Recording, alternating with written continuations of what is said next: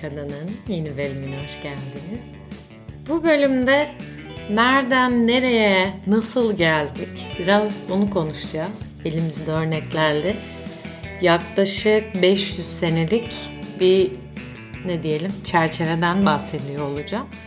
Ve bizim topraklarımızda değil de bir Avrupa'ya uzanacağız, bir Rönesans'a uzanacağız. Biraz İngiltere taraflarına gideceğiz. Bu bölüm heyecanlı. Hadi bölüme geçelim. Bölümün yani ben heyecanlı olma sebeplerimden biri genellikle daha çok hani kendi coğrafyamıza ne denir? Hani ay, tam konuşamadım. Biraz limitliyorum gibi geldi kendimi. Ve tesadüf de hani bu şekilde düşünürken birazcık yurt dışı kaynaklı yani daha Avrupa ve İngiltere kaynaklı şeylere bakarken bir hikaye çıktı ortaya. Tesadüf de zaten geçen hafta yaşadığımız olayları biraz benim kafamda tamamlar gibi oldu. Geçen hafta biraz daha düşük bir haldeydim. Yani siz de fark etmişsinizdir. Onun üzerine güzel oldu. Yani ben öyle düşünüyorum. Umarım siz de keyif alırsınız. Şimdi hikaye şuradan başlıyor. Çok yakın bir zamandan başlayacağım önce. 1950'lerden başlayacağım. Bir fun fact'le açayım dedim. 1950'de bizim şimdi de hani bildiğimiz böyle çok kabul görür bir haber kaynağı olan büyük medya şirketlerinden BBC ile ilgili 1950'lerde BBC'de evli kadınların çalışması yasak. Yani evlendiğinizde şirketten çalışmak, ayrılmak zorunda kalıyorsunuz. Böyle bir şeyleri var hani evli kadınlar çalışmaz tarzında. Birazcık aslında benim de ya bu nedir falan diye bakmama sebep olan bir şeydi bu. Yani bu nereden geliyor? Bunun da yani Lond e, yok Londra değil. İngiltere'deki durumlara bakma sebebim ne? Başka podcastleri takip ediyorum. Yani İngilizce olan. Birkaç tanesi de İngiliz İngilizcesi konuştuğu için biraz zor açıkçası herkesin anlaması. Ve bilmediğim şeyler de var yani tabii ki benim. Hani oralarda bana hem bir kaynak hem burada sizinle paylaşabileceğim şeyler olduğu için farklı kaynaklardan beslemeye çalışıyorum kendimi. Bu isimleri de daha önce duyduğum isimler değildi. Bir tanesi hariç. Onun bir kitabı var elimde. Şimdi açıklayacağım hepsini. Çok uzun bir giriş yaptım. Biraz şişirdim pardon. Neyse podcast'i dinlerken böyle bir şeyden bahsediyorlardı. İşte 1950'lerde hatta konuğun bu arada konuğun ismini de söyleyeyim size. Sandy Talksgiving Guilty Feminist e, podcastine konuk oluyor. Bu arada hani İngilizceniz iyiyse kesinlikle tavsiye ederim. Kendisi sanırım yani İngiliz herhalde aksanından anladığım öyle. Biraz zor olabiliyor anlaması ama ben dediğim gibi bazı içerikleri zaten hani hem konu olarak ya da ilgi çekici isimleri burada konuşmaya devam edeceğim. Buradan bahsederken şey dediler birçok kadının zaten rahibe olmasının sebebi buydu dedi e, konuğu kendisinin ne diyelim sendi. E, ben de bir ilk anlamadım yani ne alakası var bunun rahibe olmakla. Sonra zaten açıkladılar. Rahibe olunca bir kütüphaneye erişiminiz oluyor. Yani hatta en iyi eğitim rahibelere veriliyor. Ve bunun dışında tabii 1950'den de geriye gidiyoruz şimdi. Rönesans'a gitmeye başladılar bunu konuşurken.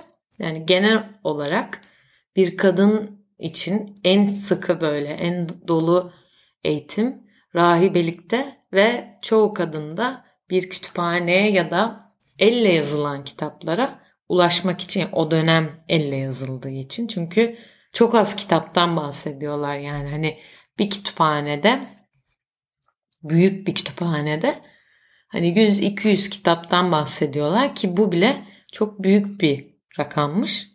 Daha sonrasında da hani başka hiç mi yol yok diye soruyor. Deborah podcast'i yapan kişi. O da diyor ki yok diyor yani eğer babanız zengin ya da sanatçı ya da hani böyle elinde gücü olan biri ise o onun imkanlarından faydalanabilirdiniz diyor. Ve bunun içinde örnek olarak Artemisia Gentisheli ben de ilk üç kere falan dinledim başa sardım bu ismi e, anlayabilmek için podcast'te. Kendisi bir ressam. 1593 yılında dünyaya gelmiş. 1593 diyorum arkadaşlar. Şaka değil yani. 500 seneden bahsediyoruz. 1656 yılında aslında o dönem için hiç fena olmayan bir yaş yani. 60 küsur yaşına kadar. Kendisi İtalyan barok yani yaptığı resimlerin sanat şeye meraklı arkadaşlarımız varsa ismini de tekrar edeyim. Artemisia hani yazılışını söylüyorum da bakmanız için. Gentileşih yani sonu S C H I diye yazılıyor. Resimlerine bakmak isterseniz. Şu an hani günümüz itibariyle 17. yüzyılın en önemli ressamlarından olarak görülüyor. Ve yaptığı resim tipi de Caravaggio olarak geçiyor. O da bir resim yani şeyinde bir türmüş. Ve 15 yaşından itibaren tabii ki babası da ressam olduğu için 15 yaşından itibaren işte fırçalarla, boyalarla falan haşır neşir oluyor. Yani eğitimine 15 yaşında başladığını söyleyebiliriz. Ve Floransa'daki sanat okulundaki ilk kız kadın öğrencilerden biri oluyor. Şimdi böyle baktığımızda müthiş etkileyici bir hikaye. Özellikle 1500 yılları için. Şimdi ikinci birinden bahsedeceğim size. Bu da kendisi zaten elime kitabı ulaştığından beri ilgimi çeken biri. Kitabı henüz okumadım. Kendisi feminizmin annesi olarak geçiyor.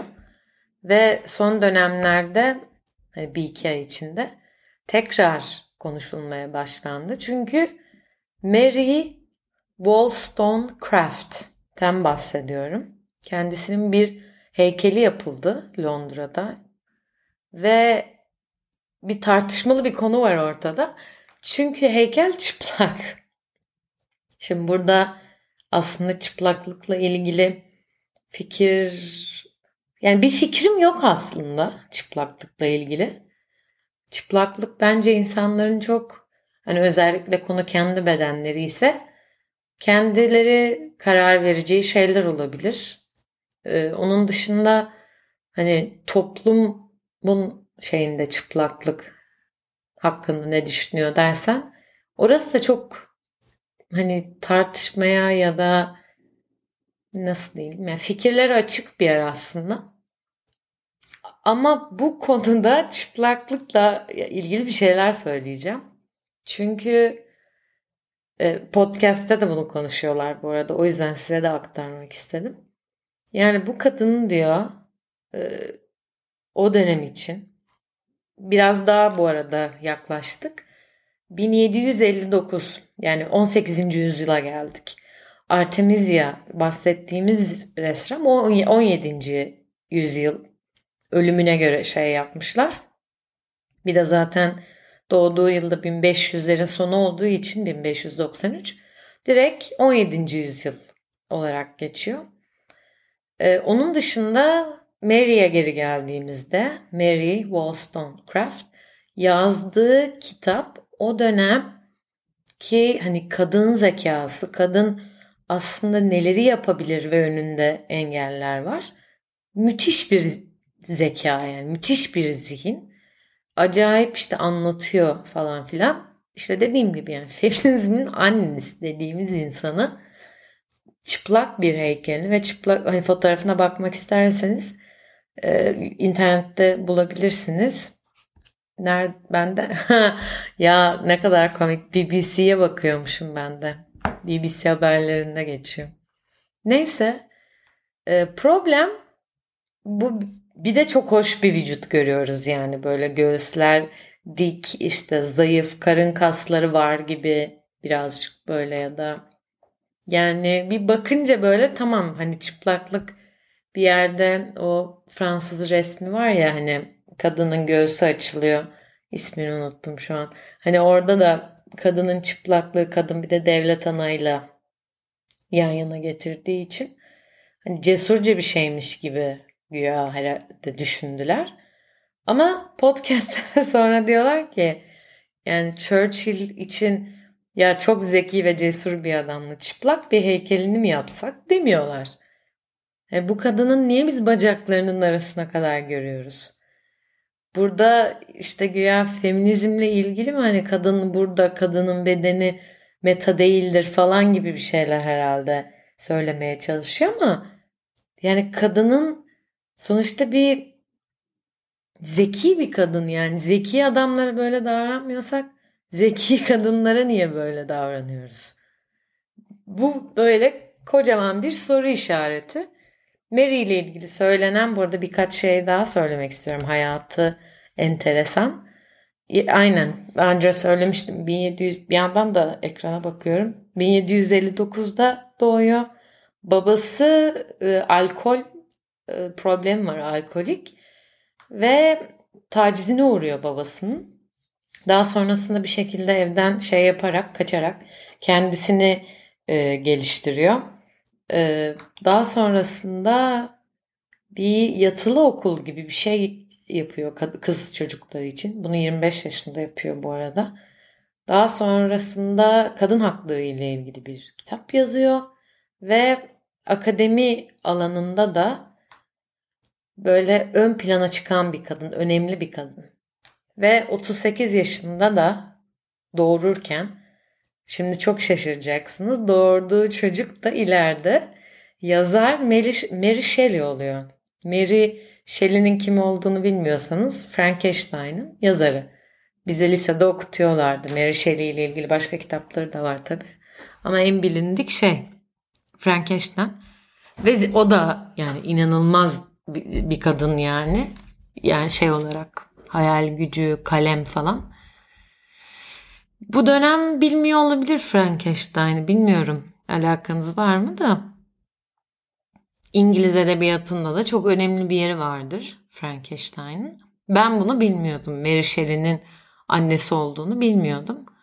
Ve 38 yaşında e, o dönem tabii ki tıp çok gelişmiş olmadığı için doğumlarda annenin ölmesi çok olağan bir durum.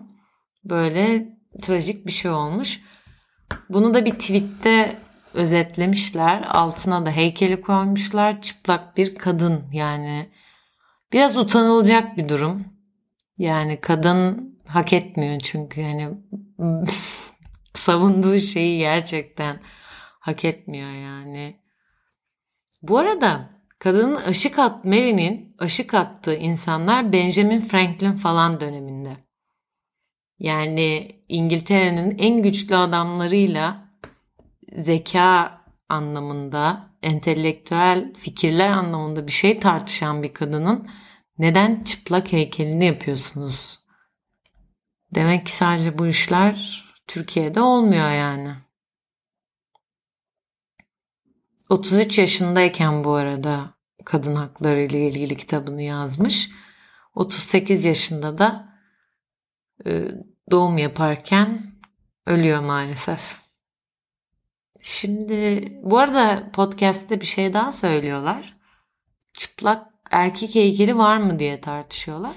Hani bir tek o hani bu roman Helenist Roma Helenistik döneme ait bir ne denir? Bu şey mermerden yapılan heykeller var ya onları dışında tuttuğumuzda hani bir önemli birinin heykeli yapıldığında çıplak bir erkek heykeli yok. Zaten tuhaf yani neden aklıyla fikriyle bir yere gelmiş bir insanı niye çıplak heykelini yapalım? Değil mi yani? Erkekler için konuştuğumuzda ne kadar saçma geliyor. Burada da kaş yaparken göz çıkarmışlar. Bunu tartışıyorlar zaten. Şimdi size bu iki ismi anlatmamın bir sebebi var. Aslında hani sadece inanılmaz kadınlar diye bunu anlatmıyorum size. Aynı zamanda da yaşadıkları sebebiyle gerçekten çok talihsiz şekilde senelerce değeri anlaşılmayan kadınlar. Şimdi o kısma geleceğim. Mary Shelley'den başlayayım. Mary Shelley aslında pardon Mary Shelley'nin annesinden bahsediyorum. Zaten ismini de demek oradan almış. Mary Wollstonecraft'ten bahsediyorum. Şimdi Mary Wollstonecraft aslında evli bir kadın. William Godwin diye bir adamla evli ve kendisi de bir felsefeci ve kitap yazıyor işte. Aynı zamanda da gazeteci. Bu iki kişi evli olmalarına rağmen e, Mary Hanım'ın bir aldatma durumu var. Hatta bir değil iki kişiyle. Sanırım iki de çocuğu var farklı kişiden. Yani bir tanesi Henry Fusil diye geçiyor.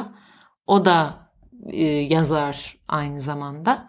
Onlarla çocukları var. Birinden çocuğu var onu hatırlıyorum da hatta bir tane gayri resmi çocuğu, gayri resmi mi denir? Aynen gayri resmi, gayri meşru pardon. Resmi olsa olmaz. Gayri meşru çocuğu 20 e, yaşında hani bu şekilde doğduğu için hani evli olmayan bir anne babası olduğu için utancından maalesef intihar ediyor. Yani o dönemin sosyal ve şeyini anlamanız için anlatıyorum. Yani nasıl bir ortam var anlayın diye. Tabii ki evlilik dışı özellikle bir kadının hani kocası dışında biriyle beraber olması çok büyük bir olay. Ve bu Mary Hanım'ın üstüne bir sakız gibi yani ahlaksız olarak nitelendirildiği için bütün işi e, bu feminizmin annesi diyoruz ya yakın zamana kadar bu anlamda değer görmüyor. Özellikle hani bu olay ortaya çıktıktan sonra işte gayri resmi çocuklar falan. Aa niye gayri resmi deyip duruyorum. Gayrimeşru çocuklar ortaya çıktıkça Mary Hanım'ın zaten hani kitap sonrasında 4-5 seneden bahsediyoruz. Ama asıl bu arada bu olayın çıkmasının sebebi kocası bunun hakkında bir kitap yazıyor. Şaka değil yani adam gerçekten oturup e, bu kadınla yaşamak tarzında bir kitap yazıyor ve bu kitapta işte başkalarıyla olan ilişkisini ve ikinci biriyle evleniyor bu arada. İşte çocukları da yanına alıyor tabii ki. Kitabın adı neydi ya? Yani hani çok kötü bahsediyor tabii ki kadın hakkında. Ve hani Mary Hanım'ın yapmaya çalıştığı ya da anlattığı tüm fikirleri askıya alınıyor diyelim belli bir süre içinde. Şimdi burada tabii ki benim bu hikayeyi size anlatma sebebim Mary Hanım'ı aklamak değil. Mary Hanım deyince de bir tuhaf geliyor kulağa ama kendisini aklamak değil. Tabii ki yani bu neye göre ahlaksızlık, aldatmak neye göre ahlak bunlar da hani gayri meşru çocuğu da olsa tabii ki yani hoş bir şey değil. Ama ama diyorum şöyle bir virgül. Tarih ahlaksız pedofili ya da ne diyelim tacizci olup hala başarısıyla övündüğümüz hatta bu, bu işleri yaptığını bile bilmediğimiz tırnak içinde başarılı adamlarla dolu. Şimdi bunlardan en büyük örneği tabii ki son Amerikan seçimlerini kaybeden Trump. Trump hakkında 30 kadın falan konuştu. Ses kayıtları çıktı ve tabii ki yani halkın belli bir kesimi buna tepki gösteriyor. Ama ilk seçildiği dönemde de hani bunlar biliniyordu. Amerikalılar için bu olay ekstra hassas. Çünkü Amerikan kültüründe devlet başkanı olmak çok ideal bir durumdur. Yani sanki çocuklar okulda böyle ben büyüyünce Amerikan başkanı olacağım. Hani bir astronot pardon bir devlet başkanı iki astronot. Hani o kadar yüksek bir mertebe. Çok böyle ahlak şeyi yüksek biri olması gerekiyor yani onun. Bu anlamda hani bugün Trump gibi birinin işte 4-5 sene e, bu işi yapması enteresan. Onun dışında hani biraz tarihe gidelim istiyorum. İlk olarak Picasso belki bilenleriniz vardır ama Picasso aslında tanımı itibariyle yani pedofili olarak görünen biri ve öbür anlamda hani tabii çok taciz lafının geçmediği ama hani belki şey denebilecek cinsel hayatını renkli tutmak için e, çok fazla e, ilişkisi olduğunu özellikle genç kadınlara büyük ilgisi olduğunu hatta 17 yaşından sonra bir kadına hani bir şey et, bir değer etmediği hani 17 yaşındaki vücudun ne denir yani en güzel olduğunu falan filan böyle yazıları var. Ama gelin görün ki e, yani şu an işte sanat denince herkesin bildiği resimlerinin bilmem ne kadar olduğu bir ressam kendisi. İkinci olarak Einstein. Einstein'dan daha önce bahsetmiştik burada. Ama yani hiç hoş hikayeleri yok bu arada Einstein'ın.